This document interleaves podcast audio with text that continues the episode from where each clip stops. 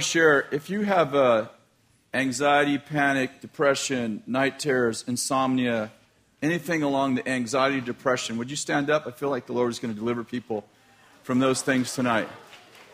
Anything like that. And if, uh, if, you're, if one of your children have that and they're not here tonight, just stand for them, would you? We're going to pray right now for that. Is there anybody sitting? yeah.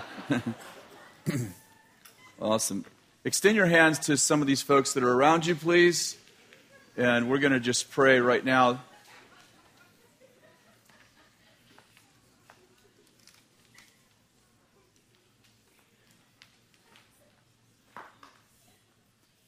Lord, we release the peace of God that passes all understanding, that guards our hearts and our minds in Christ Jesus. And I release peace that crushes Satan under your feet, and I break the power of torment, depression, night terrors, insomnia, every kind of mental distress, and we just break that thing right now in Jesus' name and we release right now a, just I just infuse people with peace. In fact, we just blow peace into you right now. Receive the peace of God. And those that are watching by TV, Bethel TV, we just release peace over you too, over your homes, over your children. And we say, no more distress, no more night terrors, no more anxiety, and no more depression. We pray the joy of the Lord, the joy that's the Lord's joy, would be your strength. The joy that's not related to your circumstances would be your strength. And we thank you, Lord, that we've come into a kingdom. It's not eat or drink, but it is righteousness, peace, and joy in the Holy Spirit. And so we release the Holy Spirit's peace on every single person here in Jesus' name. Amen. Amen. Just those of you that are getting prayer, say, I receive that for myself and for my family in Jesus' name. Amen. Lots of good word right there. Well, grab a hand and let's pray for the message. We have to have a mess to have a message. For the single people, you can squeeze the hand of the person next to you if you'd like to date them. This is why the single people come to my conferences, and it's the, the best part of the evening for them. Can squeeze back if it's a yes. So, Holy Spirit, we just thank you for what you're doing tonight. And we just pray that you would infuse, that you would infuse the atmosphere with faith and anticipation tonight. I pray that every that we would wake up tomorrow morning with the with the impending sense of awesome. We'd have an impending sense of I am doomed to success. I am destined for good. Thank you, Lord. I receive that for me too. Just say, I receive that for myself too. Amen. So, it's a good word. We've been talking about wealth for a couple of three weeks, and I, I think I'm going to do another session tonight. We'll see. But um, we were talking about wealth, and we've been talking about uh, how many of you have been here for any of the sessions of, on wealth? How many of you not? Wow, you poor people. P O O R people, you poor people. We've all gotten wealthy while you were gone. Well, um, I, you know, I, I felt like about probably four or five months ago that the Lord began to talk to me about wealth. And I shared my story of a man giving me $30,000 and me avoiding him for six months. And then I had an encounter with God um, at, a, that night, the night that I ran out of the bathroom that that man was in. He didn't see me. And I went home that night, and, and it began a process in my life. I, and I, I stayed up that night just trying to figure out what was wrong with me because I had been avoiding a, this man who had given me so much money. And I, I did, never, had, never had really met him. And, um, and to make a long story short, the Lord's, I, about 4 o'clock in the morning, I, I said to the Lord, Do you know what's wrong with me? He said, Yes. I said, Will you tell me? He said, Do you really want to know? you know, I mean, know, denial is a beautiful thing. it's denial. the Nile. Anyway, that was a joke, but so I, I, so I laid there for several minutes and finally said, Yes, I really want to know. And he said, to, you know, I'll just call the man John. He said, John gave you $30,000. I said, I know that.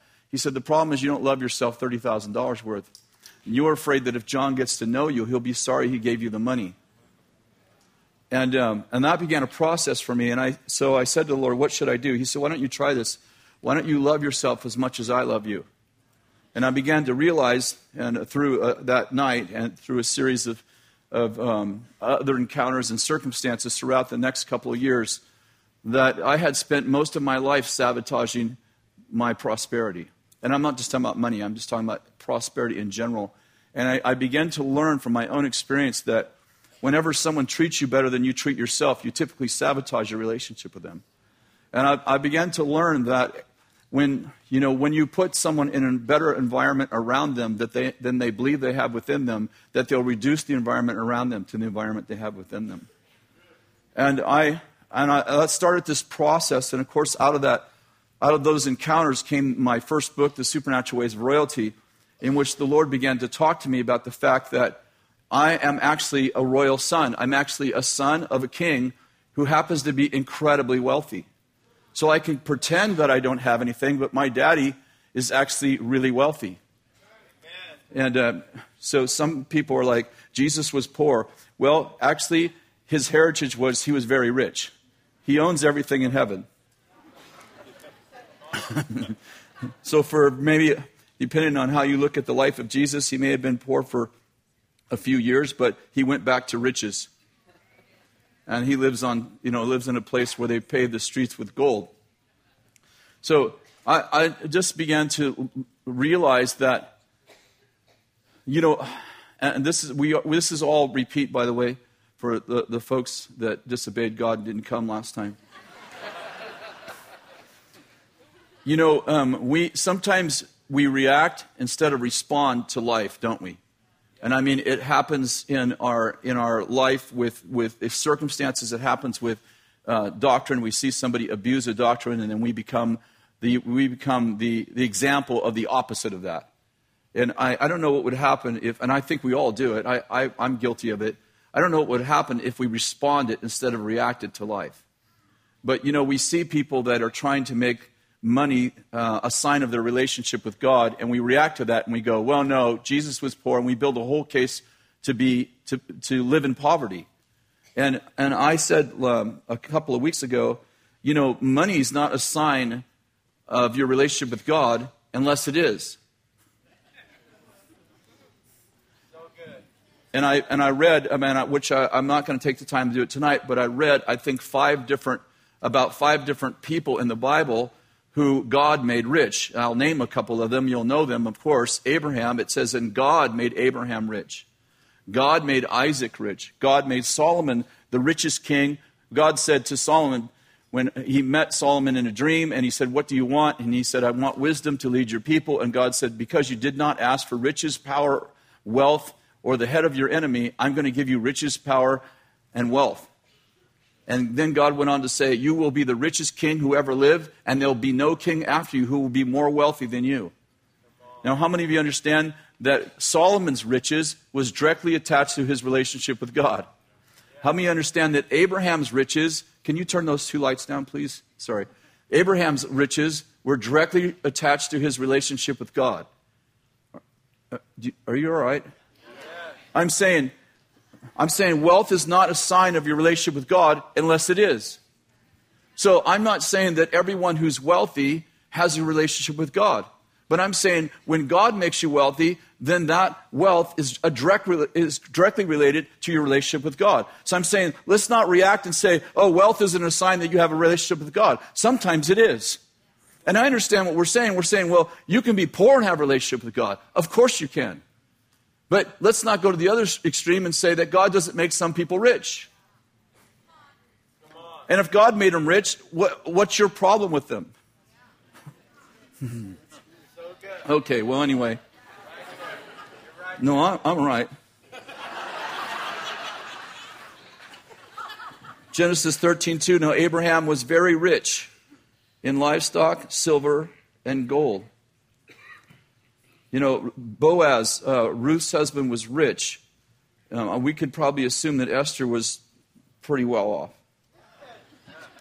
And it goes on and on like that. So, um, I, I, you know, I almost feel like I need to go through and, and repeat everything I just shared because there is such you know, if you write anything like this on social networking, you will be blasted. You will have, I will have 200, 300 negative comments about wealth. And I'm like, I don't understand why we're going, we all want to go to heaven and be wealthy, but for some reason we're opposed to people who are wealthy on earth. So, um,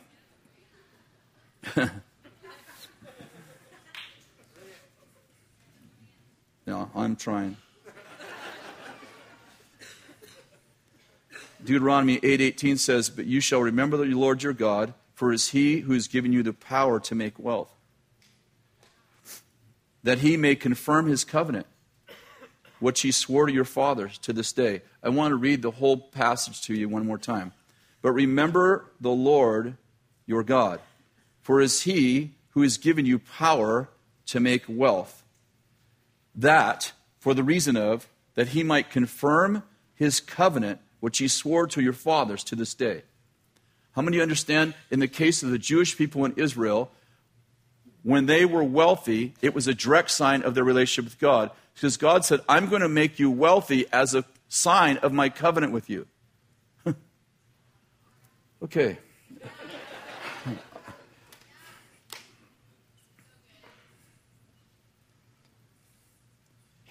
It's funny that so many people that live poor ask rich people for money.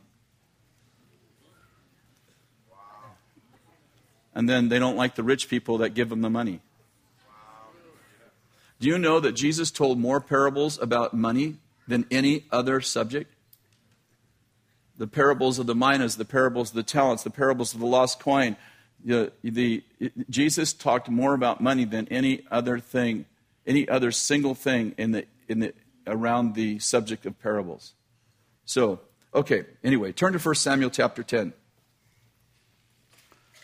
This actually has, you, you should, I could tell by the amount of quietness there is in the room, that you should probably go and listen to the other two messages that I shared because I spent most the whole session talking about the fact that God actually does make some people wealthy. And that, in fact, uh, Proverbs. I, I, what I've been doing, I've been reading through Proverbs and I, uh, every night and every morning, and I've been cutting and pasting every verse that has anything to do with wealth. And it says, House and wealth are in the home of the righteous, Solomon said. So, what if I'm not wealthy? What if I don't have any money? What if I'm broke? Well, I heard somebody say many years ago if you don't have money, don't ask for money, ask why you don't have money. And if God says, because I don't want you to, then hallelujah. But it might be some other reason, like maybe you sabotage your wealth. I know lots of people that work with the poor. We've worked with the poor most of our life. In fact, in 20 years that we lived in Weaverville, we only lived three years by ourselves. 17 years, poor people lived with us.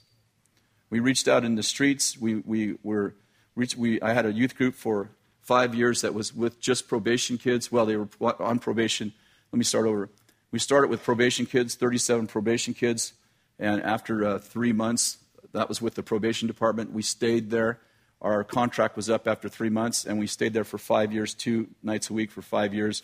It was all the poorest kids in, um, in our community. So I know what it's like to work with the poor. I think that we have to work with the poor. I think that um, Proverbs says that if you lend to the poor, if you give to the poor, you lend to the Lord. How many of you like to be in business with the Lord? And so I actually believe in working with the poor. I think that we shouldn't. Um, in fact, Proverbs says, if the king remembers the, the poor, his throne will be established forever. So, how many understand it doesn't matter how wealthy you become, that if you love the rich man over the poor man, then James says you have bad motives and God won't answer your prayers. So I, I really I want you to know that uh, our biggest giving, uh, Kathy and my personal biggest giving, goes to Africa to the orphans, and so we've been doing that for many years. And every year increased our giving to the poor, and so I believe in that. But there comes a challenge. Um, some people can only work with the poor, and I think that has a lot to do with how you feel about yourself. And I do think that we, should, along with working with the poor, we should make disciples of nations. And I want to tell you that I don't think that giving to the poor will ever change the culture of poverty. I think you have to influence influencers to change culture. So I think we have to make disciples of nations because in making disciples of nations, we'll change the culture of poverty to prosperity. So, anyway, that's a good word. Um, 1 Samuel chapter 10. I want to um, talk a little bit about developing a wealth mentality. And um, verse 25. Now, this is a real interesting. I'm going to give you a little genesis of this verse for me. We were writing this, the book, The Supernatural Ways of Royalty. We had finished the book, and um, I had an editor, her name's Allison Armerding, who helped me through the, my very first book and did a great job. And, and uh, when we finished the book, it had to go to the publisher three days. Uh, we, I was really late, so we had three days to, to actually edit the book and send it to the publisher. And so I had her come and stay at my house, and and uh, she was stayed in, in, one of our bedrooms, and she was working. We were working like around the clock, 16 hour days. And the, the first uh, morning, she woke up and she came out with this verse. It's really cool. Now, remember, we had just finished the book, The Supernatural Ways of Royalty, and here's the verse she found. Then Samuel explained to the book the ways of royalty. He wrote it in a book. I'm sorry. Then Samuel explained to the people the behavior of royalty, wrote it in a book, and laid it before the Lord. She found that on the last day, the day before it went to the printer. And then Samuel explained to the people the behavior of royalty, wrote it in a book, and laid it before the Lord. Anyway, so this verse has special meaning to me. The next verse says, and goes on to say, Then Samuel set all the people away, everyone to his house. And Saul also went home to Gibeah, and valiant men went with him, whose hearts God had touched. Are you with me so far? Verse 27 but some rebels said, How can this man save us? So they despised him and brought him no presents. Did you get that? Let me read to you one more time. Then Samuel explained to the people the behavior of royalty. He wrote it in a book and he laid it before the Lord. And Samuel sent all the people away, every man to his house. And Saul also went home to Gibeah, and the valiant men went with him, whose hearts God had touched. But some rebels said, how can this man save us? So they despised him and brought him no gifts. Wow. Here we go. I want to talk a little bit about honor and, and, and how honor and wealth flow together. I don't know if you kind of caught what's happening. Saul has just been anointed king. It says, after Saul was anointed king, Many, many of the valiant men went with him, and evidently they brought gifts to Saul to honor him. But rebels despised him and brought him no presents. I'm saying the Bible equates the fact that they honored him with nobility, and the rebels who refused to give him gifts, who despised him, as rebels because they refused to give gifts to him. And I'd just like to talk a little bit about this, this idea that we don't just give to the poor, but we also give to honor people. That part of the ways of royalty is that kings give gifts to kings. So I want to, uh, if you'll turn to Luke chapter 14, this is a story that it's, it's pretty, uh, it'll be a common story. You'll, you'll remember the story. Verse 8, it's Jesus sees his disciples um, arguing about who's the greatest, and so he tells them this story. When you are invited by someone to a wedding, to a wedding feast, do not take the place of honor. For someone more, anybody reading with me? someone more distinguished than you may have been invited by him. And he who's invite, who invited you, he who invited you both, will come and say to him, Give your place to this man. Then in disgrace you will proceed to the, occupy the last place. But when you're invited, go to recline at the last place, so that when the one who is invited comes, that he may say to you, Friend, move up higher, and then you will have a seat of honor in the sight of all who's at the table with you.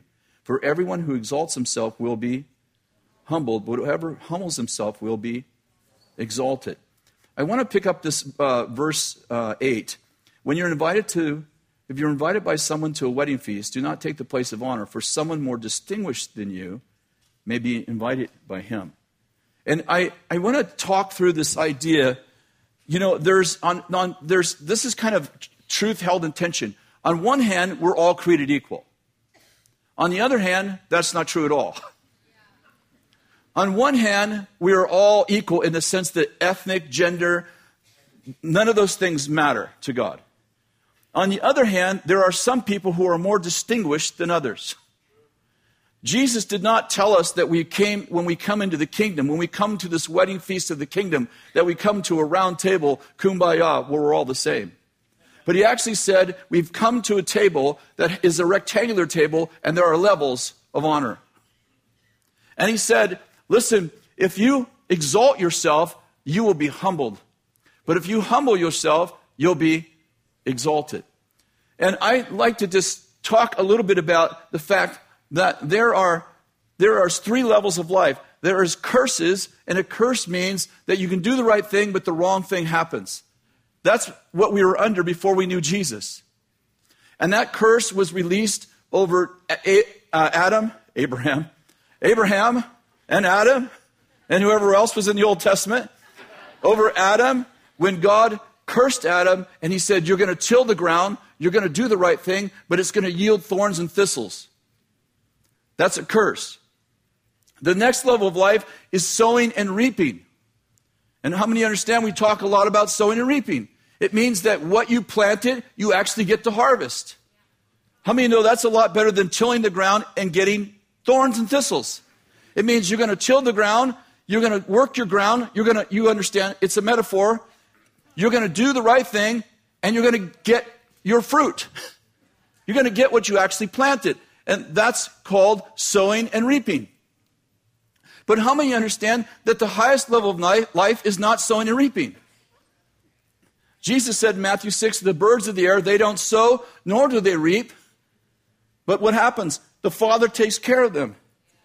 And I'd like to suggest that most people live in sowing and reaping because they don't understand honor. Because the highest level of life is not sowing and reaping. The highest level life is inheritance. That means you get what you didn't work for.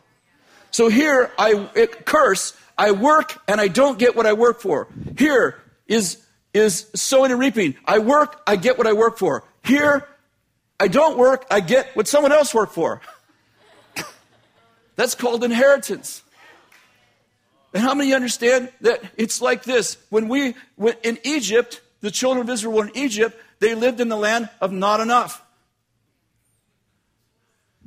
When they moved to the, prom, uh, the, the wilderness, they lived in the land of just enough. I'm saying it was actually the land of just enough. Remember, God said to them, You're going to get manna, you're going to collect it in the day, you can't keep it for two days because it will spoil except for Friday. What was the point? They couldn't save anything. It was the land of just enough. And they were learning how to trust God for every single thing day by day. They were learning day by day. But remember, when they crossed over in the promised land, the manna ceased.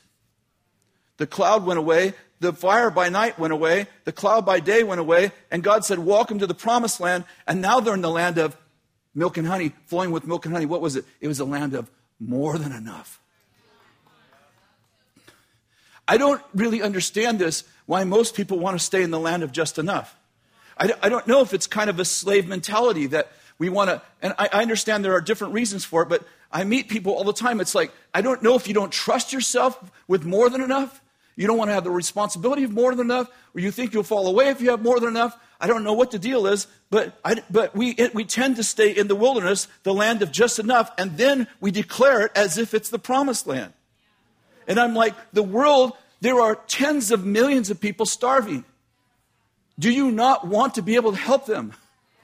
Then why would you not want to live in the land of more than enough? Why wouldn't you want to have more than enough for everything you want and need and have more than enough to give away? And I do understand that there is, there is something to be learned about sacrifice. I, I believe that in, in my family, I believe every child should learn sacrifice. I do. And I, I, actually I believe that. I think that families should learn sacrifice. I don't think families should be sacrificed. No, I've watched families sacrifice for the sake of the ministry. I don't think a family should be sacrificed for the sake of the ministry, but I think every family should learn sacrifice. You know, and we, the way my kids grew up, they learned sacrifice because we didn't have much. And, um, you know, we grew up, when my kids were growing up, if we bought, if we bought Jason a pair of shoes, it meant we, can't, we couldn't buy shoes that month for Shannon or Jamie. That's the way we, we were raised. We were never starving. We were, my kids always had an, a room to live in. And by the way, I'm not complaining. I'm saying, I'm simply saying we lived in the land of just enough. We always had just enough. We never, my kids never thought, well, there's not, we're not going to have a house, we're not going to have food. But we, we lived most of our life in the land of just enough. And so, you know, um, I told this story a few times, but I remember going home one night and we had uh, it, wintertime in Weaverville. You know, we owned four businesses in Weaverville. So, um, wintertime in Weaverville, nothing, there isn't much happening. And the people who are doing business with you, it's pretty much on credit and they pretty much don't pay their bill until springtime. So things get really, really tight. And you can either not do business with those people that'll pay you in springtime, or you can give them the services and hope and, and wait till three months before you get paid. And that's just the way it went. So we had some really, really, really tough times. And I remember going home one night, and you know, it was wintertime. I remember because there was snow on the ground, a couple of feet of snow on the ground. And I drove up to my house, and I happened to get home about early that night because I typically didn't get home till 6 or 6.30. And it, uh, like I said, it was winter, so it was dark at 5. So I, I, you know, we, we happened to get all the cars done that night early, and uh, obviously I was working in a shop. Owning, I owned a couple of shops, three shops. And I, I drove home at 5, and uh, dark, pitch dark, really dark that night. I drove up my driveway, and there was no, there was no lights on in my house. I went, that's kind of odd. I wonder where Kathy is. And then as I crested, we had a little hill that our house was kind of up on a hill. As I came up to the top of the hill, I see Kathy's car there. And and I began to kind of panic, like, oh my goodness, there's no lights on. Her car's here. What's going on? What's wrong? And so I run upstairs, up, up the deck stairs, and, and I open the door, and the, it's, there's two little lanterns in the front room. The fire's going in the fireplace. We had a a wood stove. So it's warm in there. And there's three blankets that are made into tents. And I say, hey, what's going on? And the three little kids, my three kids, they crawl out of their tents and like, hi, daddy. I go, what are you doing? They're like, we're playing camping. And just then, Kathy comes out of the kitchen where it's dark, and she comes running out of the into the front room. She's like, "What are you doing home? Why are you home? You're what time is it? What, you're you're home early. I said, what, What's going on? She's like, No, just, and, and I'm following her, and she, she's, she's, you know, she's kind of talking to me, and she's obviously nervous. And she, we walk out on the front deck. I said, Can you, wait, wait, can you tell me what's happening? and she opens up the breaker box and flips the big switch, the main switch on, and all my electricity goes on. And I said, Come here. What just happened? She said, Well, you know, things are really tight. So I turn off the main switch after you leave in the morning, and I turn it on an hour before you come home. And the kids and I, we play camping all day. I said, How long have you been doing that? She said, I don't know, a couple months. This is, the, this is what it means to be married to a woman of your dreams. That when things are tough, you don't blame God, you don't poison the children. You don't tell them your dad's an idiot. If he wouldn't have built these businesses, we wouldn't be living like this. No, instead, you figure out what you can do when you have three little children at home to help. And my children learned what to do when things are tight in their little tents watching their mama make the best of a bad situation. And that's what we do when things are tough. And we learn things when things are tough that we don't learn when there's more than enough. But I'd like to also point out that we learn things when there's more than enough that we never learn when it's tight. And I'm on, I'm on the other side of that now, and I'm learning some things I never learned when it was there was just enough. I grew up poor, and then I lived most of all of our life in the land of just enough. Up till 10 years ago, it was a land of just enough. And I thought, this is the only way you learn about the king. In the last 10 years, I figured out that there's another side of the king. There's, there's another side of the king besides sacrifice. And that side is passion and plenty. I know what it's like to not like wealthy people. I know what it's like to live in, in poor America, not poor Africa. I don't know what it's like to live in poor Africa. I watch the Africans, but I, I don't know what it's like to live in poor Africa. But I know what it's like to live in poor America. And one, one block from me is the wealthiest neighborhood in the Bay Area at the time. I know what it's like to go to school with rich kids and be be one of four kids who stand in line with a voucher to get lunch and have all the other kids making fun of you. I know what that's like. And how many know that's still wealth from every other country in the world? I, am not complaining. I'm just saying I know what it's like to be that kid with the voucher. You know, my dad drowned when I was three. I was raised on welfare. I know what that's like to have the welfare lady come to your house once a month, which they used to do, and search our cupboards. And if we had candy or anything like that, they took money from our welfare check. I know what it's like to have them search my bedroom to see if I had anybody staying overnight because when you were on welfare, you couldn't have a friend stay overnight. Now, that's all changed now, but that's the way I grew up. So I know what it's like. I know what the humility of, of being poor is like. I understand that well. I know what it's like to take a grocery cart for five years from house to house and pick up bottles and take them to the store and have all the wealthy people save their bottles because the poor kid down the street will pick them up every Friday. I, I, know what it's like to go in the grocery store and have the man know me by first name because I'm the kid who brings the bottles in every week. So I know what that's like. And I think there's a lot to learn from that. But I'd like to propose to you there's a lot to learn from being wealthy, too.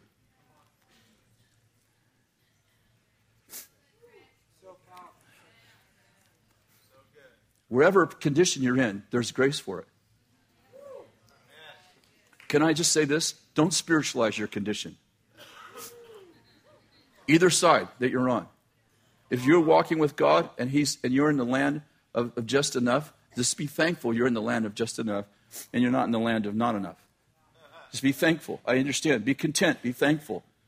But don't despise the people that are in the land of more than enough because they're typically the ones that you're working for.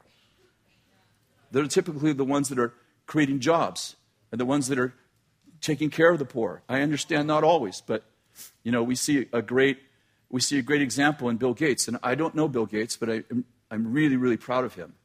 I'm really proud of somebody who could live in a mansion on some island someplace and forget there's even poor people in the world. And instead, him and his wife have done a wonderful job in Africa. They're working all over Africa, right, Chris? We see their work all over Africa, helping to change the culture of Africa. So I'm, I'm thankful for that. And, you know, when you, you start, like, despising rich people, remember this it's mostly wealthy people, people at least ha- have more than enough, they're taking care of the poor people. I never understood that when I was poor, but I do now. Anyway, I want to go back to my message. Luke 14, verse 8. When you are invited by someone to a wedding feast, do not take the place of honor.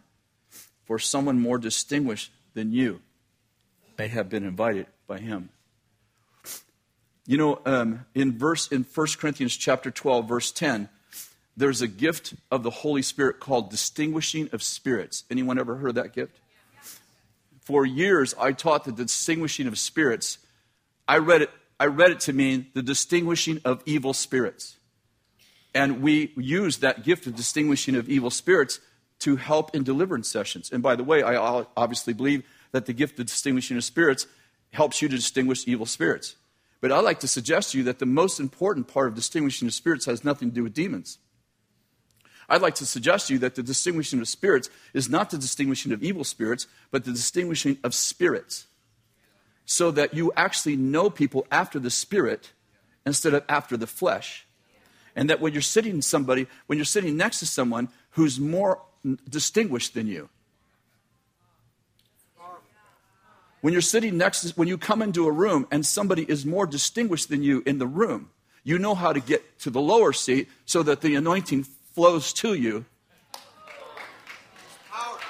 Because, see, the only way, how many you know, if you honor your mother and father, you have life. How many you know that honor releases life? I walk into a room and the gift of distinguishing of spirits, I see somebody who's distinguished in God. They have won a place in God I have yet to win. How many know that Jesus, that Jesus increased in favor with man, which we can understand, and with God. How many know that he had a level of favor in God and he increased as he grew in God?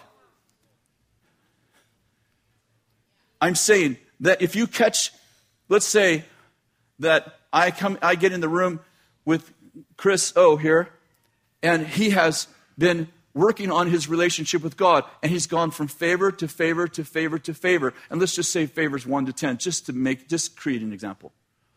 And I'm in the room, and I'm at a three. Not because I'm a bad person, but because I'm just growing in God. And he's at a six. How many know I can use the gift of distinguishing of spirits and I realize how much favor's on his life? And what I do is I get low. I become the student and he becomes the teacher. What happens? I get low, I honor him, and I get exalted.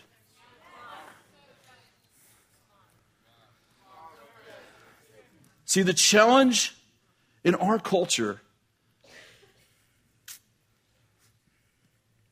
I'm going to have to back up before I say this because I, I understand how this could sound. I, I am not the guy who thinks that the new generation does it all wrong and we got it all right. It's like, oh, this generation, that's stop. You know, when I was a kid. Yeah, we know about when you were a kid. All those guys do is play violent video games. No, we didn't play violent video games. We had sticks and we hit each other with them and threw rocks at each other and played army on our front lawn. That's what we did. We didn't do it the safe thing of playing video games. We actually hit each other with sticks. And my mama would hand me a stick and go, Go outside and hit one another with sticks. Stupid kid, get out of the house.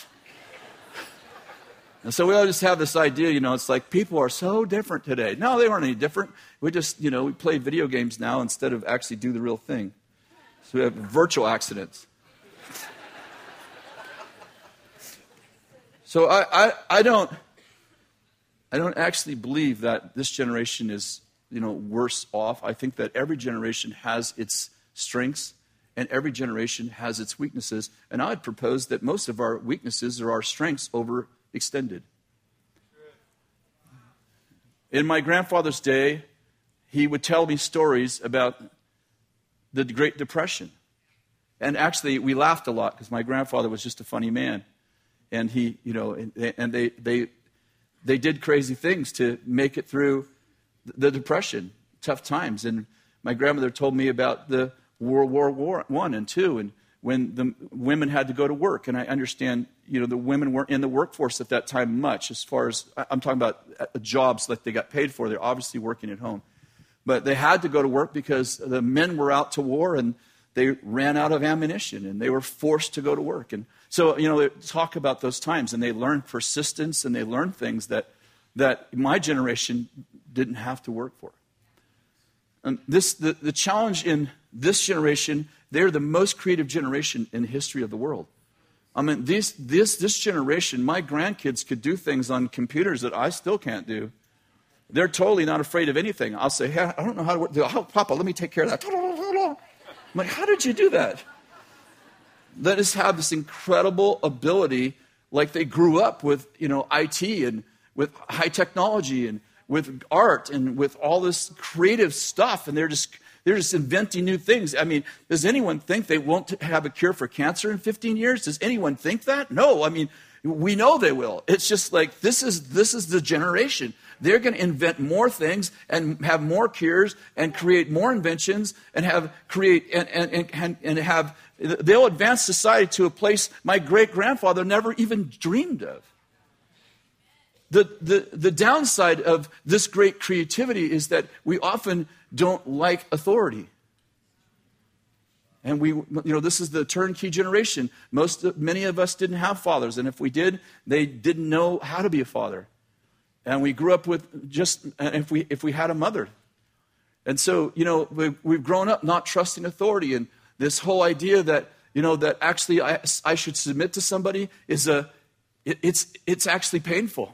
It's a painful idea. The idea that someone should be honored above me, that's like, that's like telling somebody that, you know, there's Martians on, on the moon or on Mars, I guess. The Martians would be on Mars, unless they're landing on the moon also.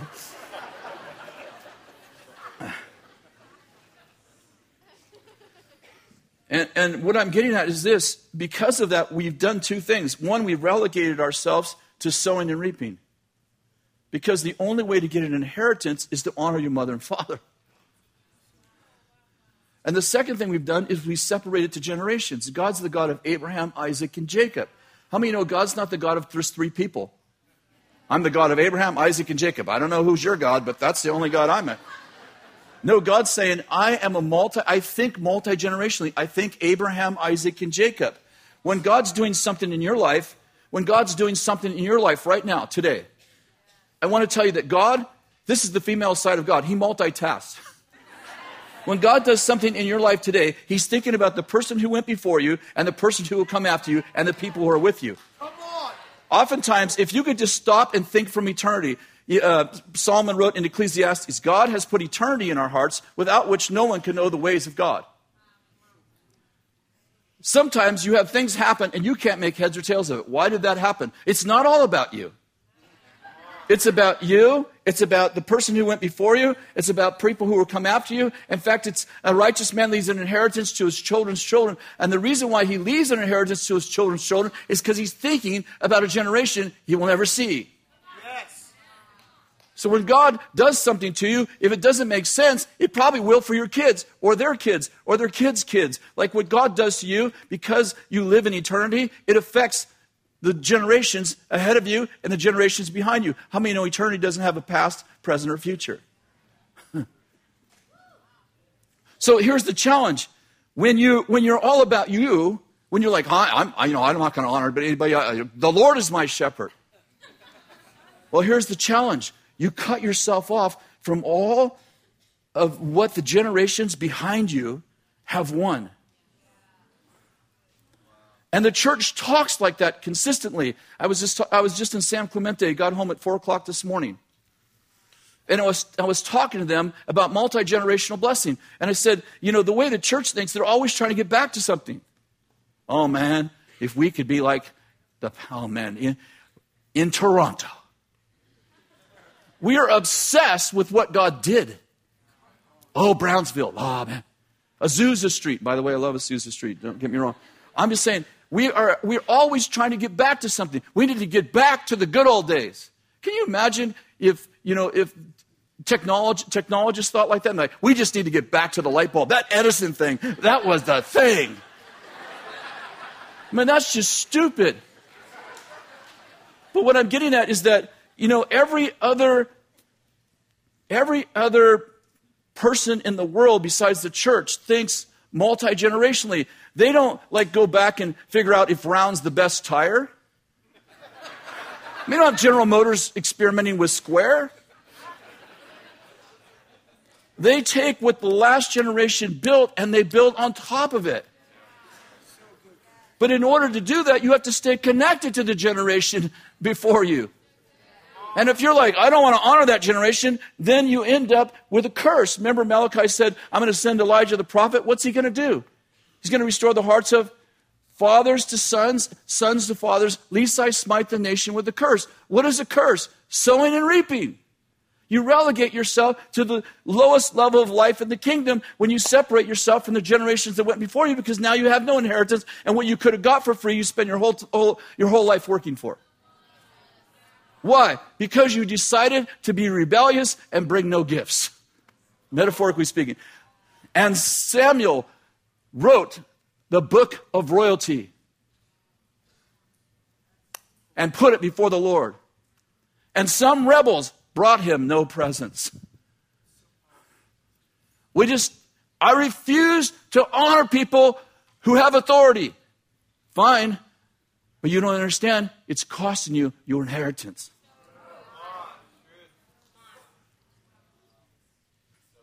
I put just a little, actually, I didn't even post it. One of my PAs posted something on, on uh, some quote uh, yesterday, I think it was, about the difference between accountability and covering. And I think I had three comments on there. I mean, it's just, it was just one line quote. It was really simple quote. And, some, and two or three people got on there and wrote, God's my covering. I, mean, obviously, God's your covering. God's your provision, but you still go to work. God's your air, but you still breathe. It's just stupid.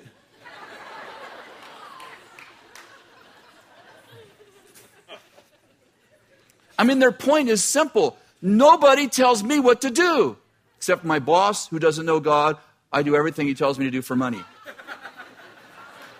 I'll do what my boss tells me to do for money, but I won't do what my pastor tells me to do for love.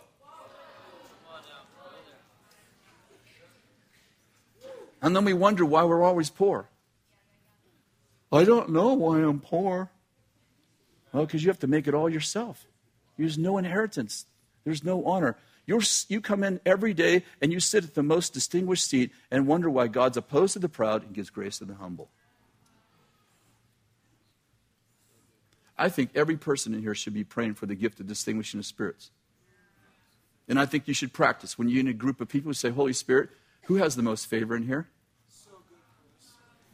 Is there any way I can honor that person and receive what you've given them? Because that's real impartation.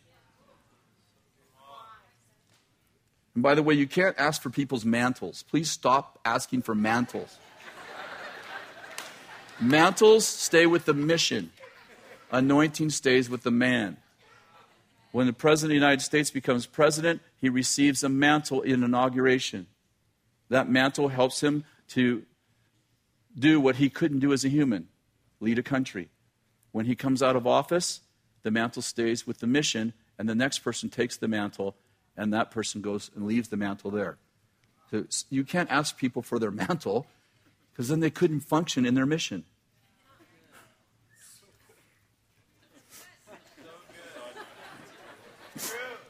John chapter 12. Turn there. Verse 1. Jesus, therefore, six days before the Passover, came to Bethany, where Lazarus was, whom Jesus has raised from the dead. And they made him a supper there, and Martha was serving, but Lazarus with one of those reclining at the table with him.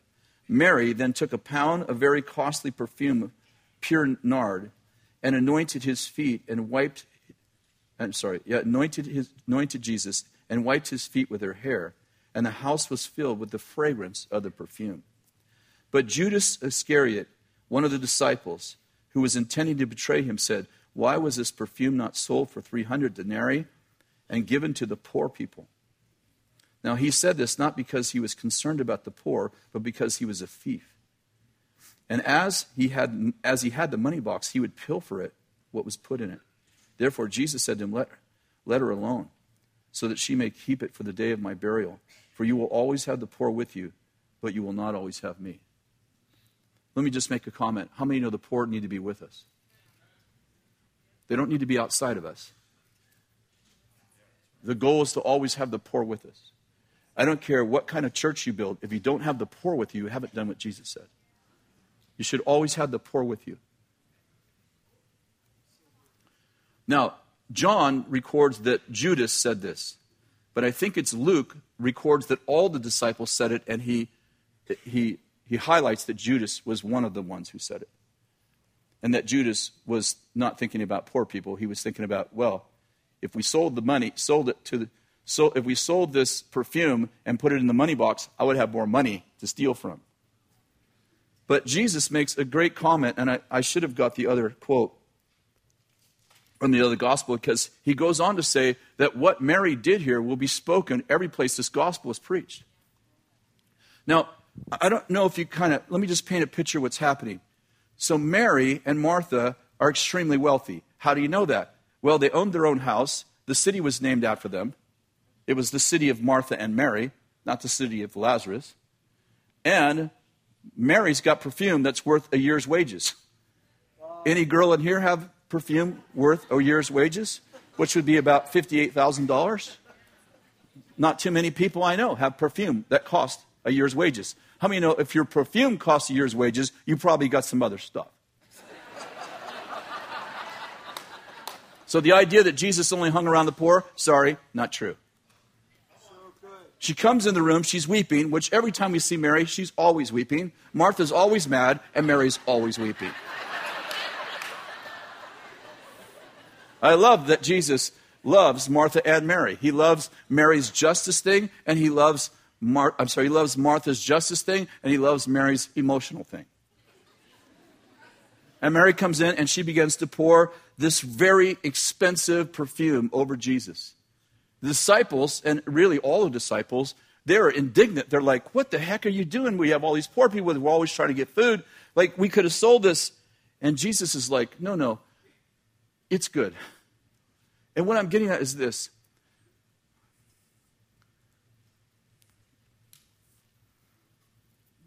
when you have a poverty mentality, you know how to give to the poor. But it takes a noble mentality to give to someone who already has everything. And she is giving to the King of Kings something that could have been used for the poor. And Jesus said she's chose the right thing. And I'm saying there are times to honor people who deserve honor. And there are times to give to the poor. There are times that what you're honoring people with, you could give to the poor, but the right thing to do is use it to honor someone. Uh oh, here we go. I went to um, Winston Churchill's house two years ago with Danny Silk. He, he wasn't home. went on some sort of journey. Anybody ever been to Winston Churchill's house? Yeah, a few people. Really beautiful, kind of rustic cabinish house, right? Really beautiful. And the walls, as you can imagine, they're just lined with these glass cabinets of all the things that he was given by kings and queens and rulers and ambassadors and mayors and governors over the years. Just filled, just cabinet after cabinet. It's pretty, I'd say six, seven, eight thousand square foot house. And we just walked, and and you know, and there lots of them are tagged with who gave him this thing and who gave them that thing and why he was awarded that thing and who he's given that thing for. And it's really beautiful. And one of the things I notice is that kings don't give kings things they need. See, when you give a king when a king gives a king a gift, he doesn't give them something they need. You know why? Because if you gave a king something he needed, if a king gave another king something he needed, the first thing it says is, I saw your deficiency. And the second thing it says, I met your deficiency. I dishonored you. I uncovered your need. So, specifically, when a king gives a gift to a king or a queen gives a gift to a queen, she does not, he does not give them something they need. He gives them something he'll probably never use. You know why? Because it's not a gift that you give to the poor, it's a gift you give to honor. Crazy things like $2,000 pens and $5,000 swords, things you'll hang on a wall you'll never use. Why? Because God desires us to give to the poor and he also desires us to think like royalty. And royalty honors royalty. And when you honor another person, you create a pathway for blessing to flow from person to person. I want to challenge you tonight. I want to challenge you to begin to think like a king, like a queen. I, I want to challenge you like, you may be living like I grew up. You may be living like we lived in Weaverville. I, there's nothing wrong with that. But how about if you start thinking like a king, like a queen now, before you have any money, so that you're not thinking like that because you have money. You're thinking that like that because you know who your daddy is.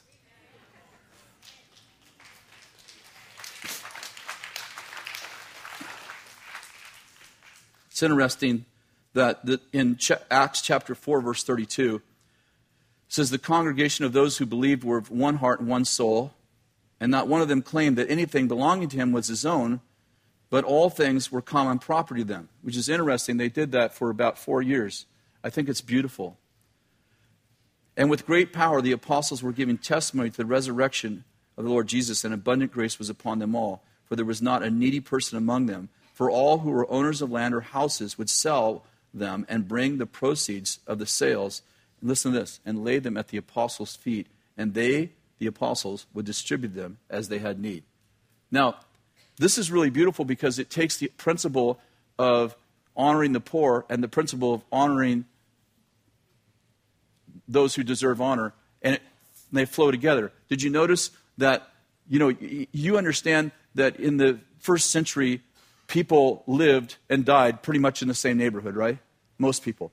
So you born in this house, you move maybe down the street to that house. In fact, when I was in Israel, they said the custom in the days of Christ was that when your son got married, you would add a room to your house and his wife and would move in there, and that's where they would start their family. So I'm saying that you pretty much knew everybody in town because the you know people uh, transportation was horses, right? So you, you know how far could you ride? My point. I, I'm making a point here.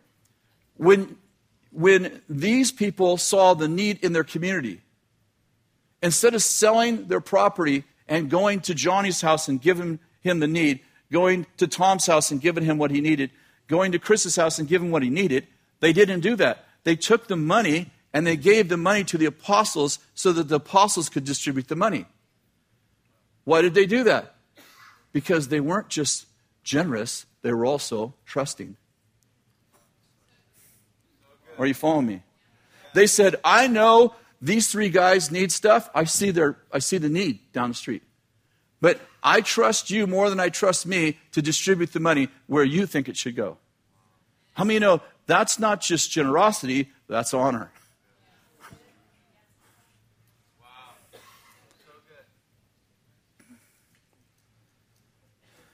Okay, how we doing? I love this chapter uh, 10 of the book of Acts. We're almost done. I hope you're not too bored.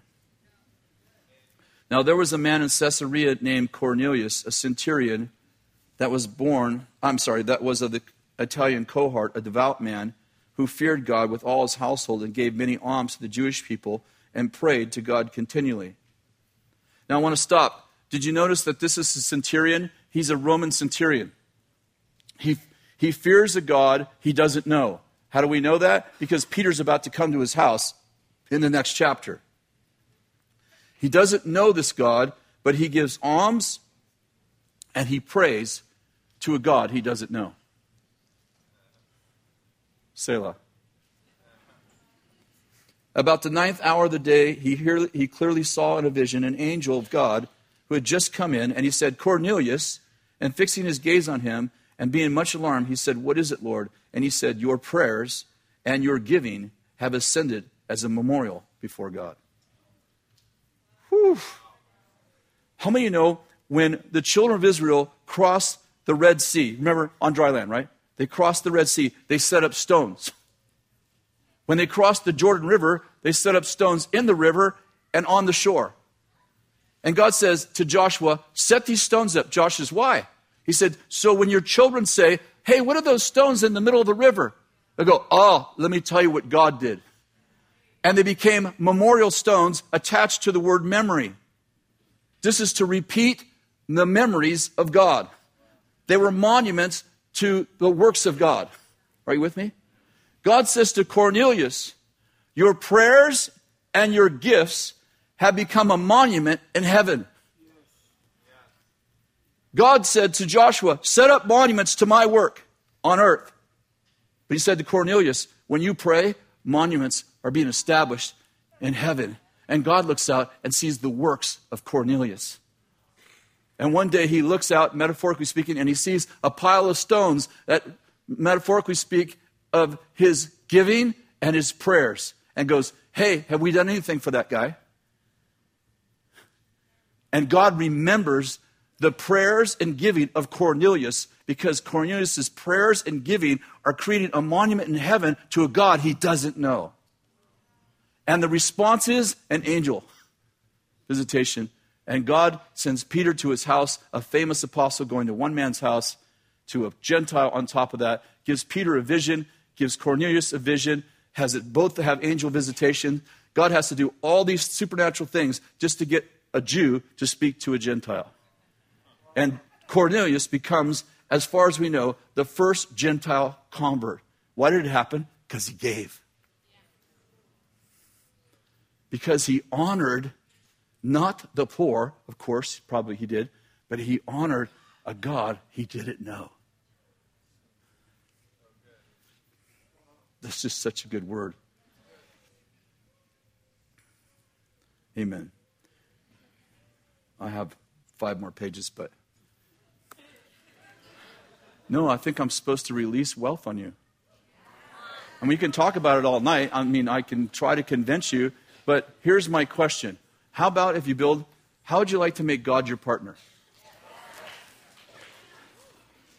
I got to just quote this verse Isaac sowed in a famine. A famine. You know what a famine means? No water. And he reaped a hundredfold. Ecclesiastes says, if you watch the wind, you'll never sow.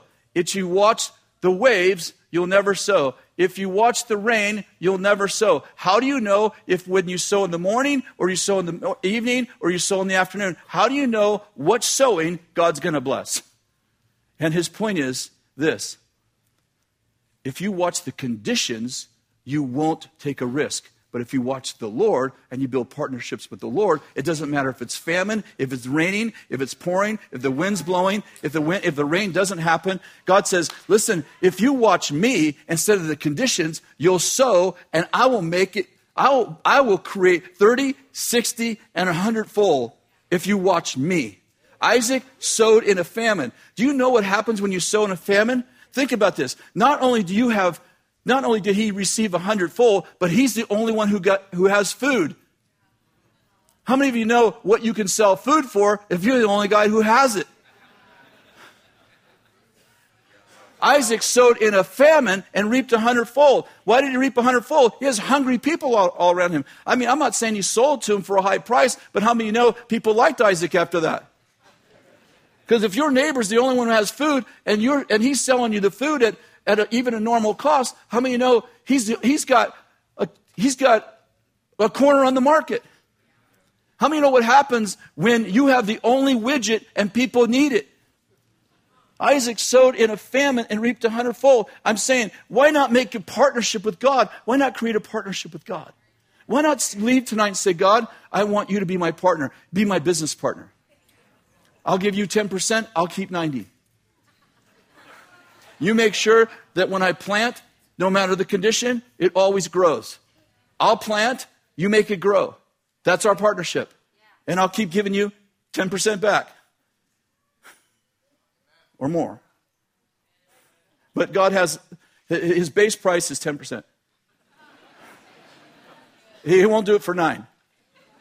But he'll be your business partner for 10%. And you can sow in any condition, and if you look to him, he'll make sure it grows. That's a good business partner. He has, he has the climate of the planet. He controls the climate of the planet. And he controls the heart of the king. The heart of the king's in the hand of the Lord. Like water, he turns it whatever way he wishes. How would you like to have a partner like that who can control all the conditions you can't control? You can control what you do, but you can't control what they do, but he can. He's my business partner. Why don't you stand and let me just pray for you?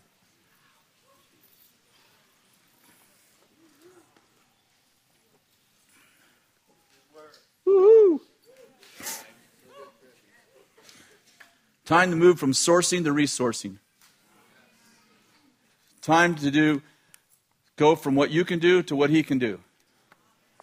Time to honor the people around you and move out of the land of just enough. How do I get out of the land of just enough? I start to honor. So instead of just sowing and reaping, I start to get move into an inheritance. God, I pray right now for every single person in this room and people who are listening by Bethel TV. I pray in Jesus' name that you would put honor in our hearts.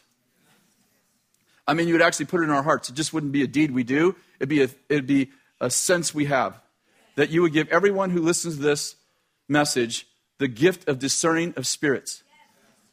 And that by tomorrow morning, when we wake, we have a deep sense of the favor that you've put on certain people, that we could honor them, that we could give to the poor, and we could honor the people that you have favor on. So we'd be honoring the people you commissioned. And Father, we, pr- we pray that we move out of the land of not enough for sure, and we move into the land flowing with milk and honey. A land that Joshua, the Hebrew name Jesus, took them into. A land of more than enough. Thank you, Lord. I pray that you would change the way we think, that you would break that wilderness thinking, that you would break the Egyptian thinking for sure. Right? We'd stop speaking Egyptian. It's the language of complaining. And we'd start speaking the language of heaven. And we'd see that our Father is really wealthy, so the least among us is incredibly wealthy. We are sons and daughters of a rich king. We are royalty and nobility, and may we behave towards the poor in a way that you would, and maybe we behave towards those who you honor in the same way you would. Amen. Thank you so very much.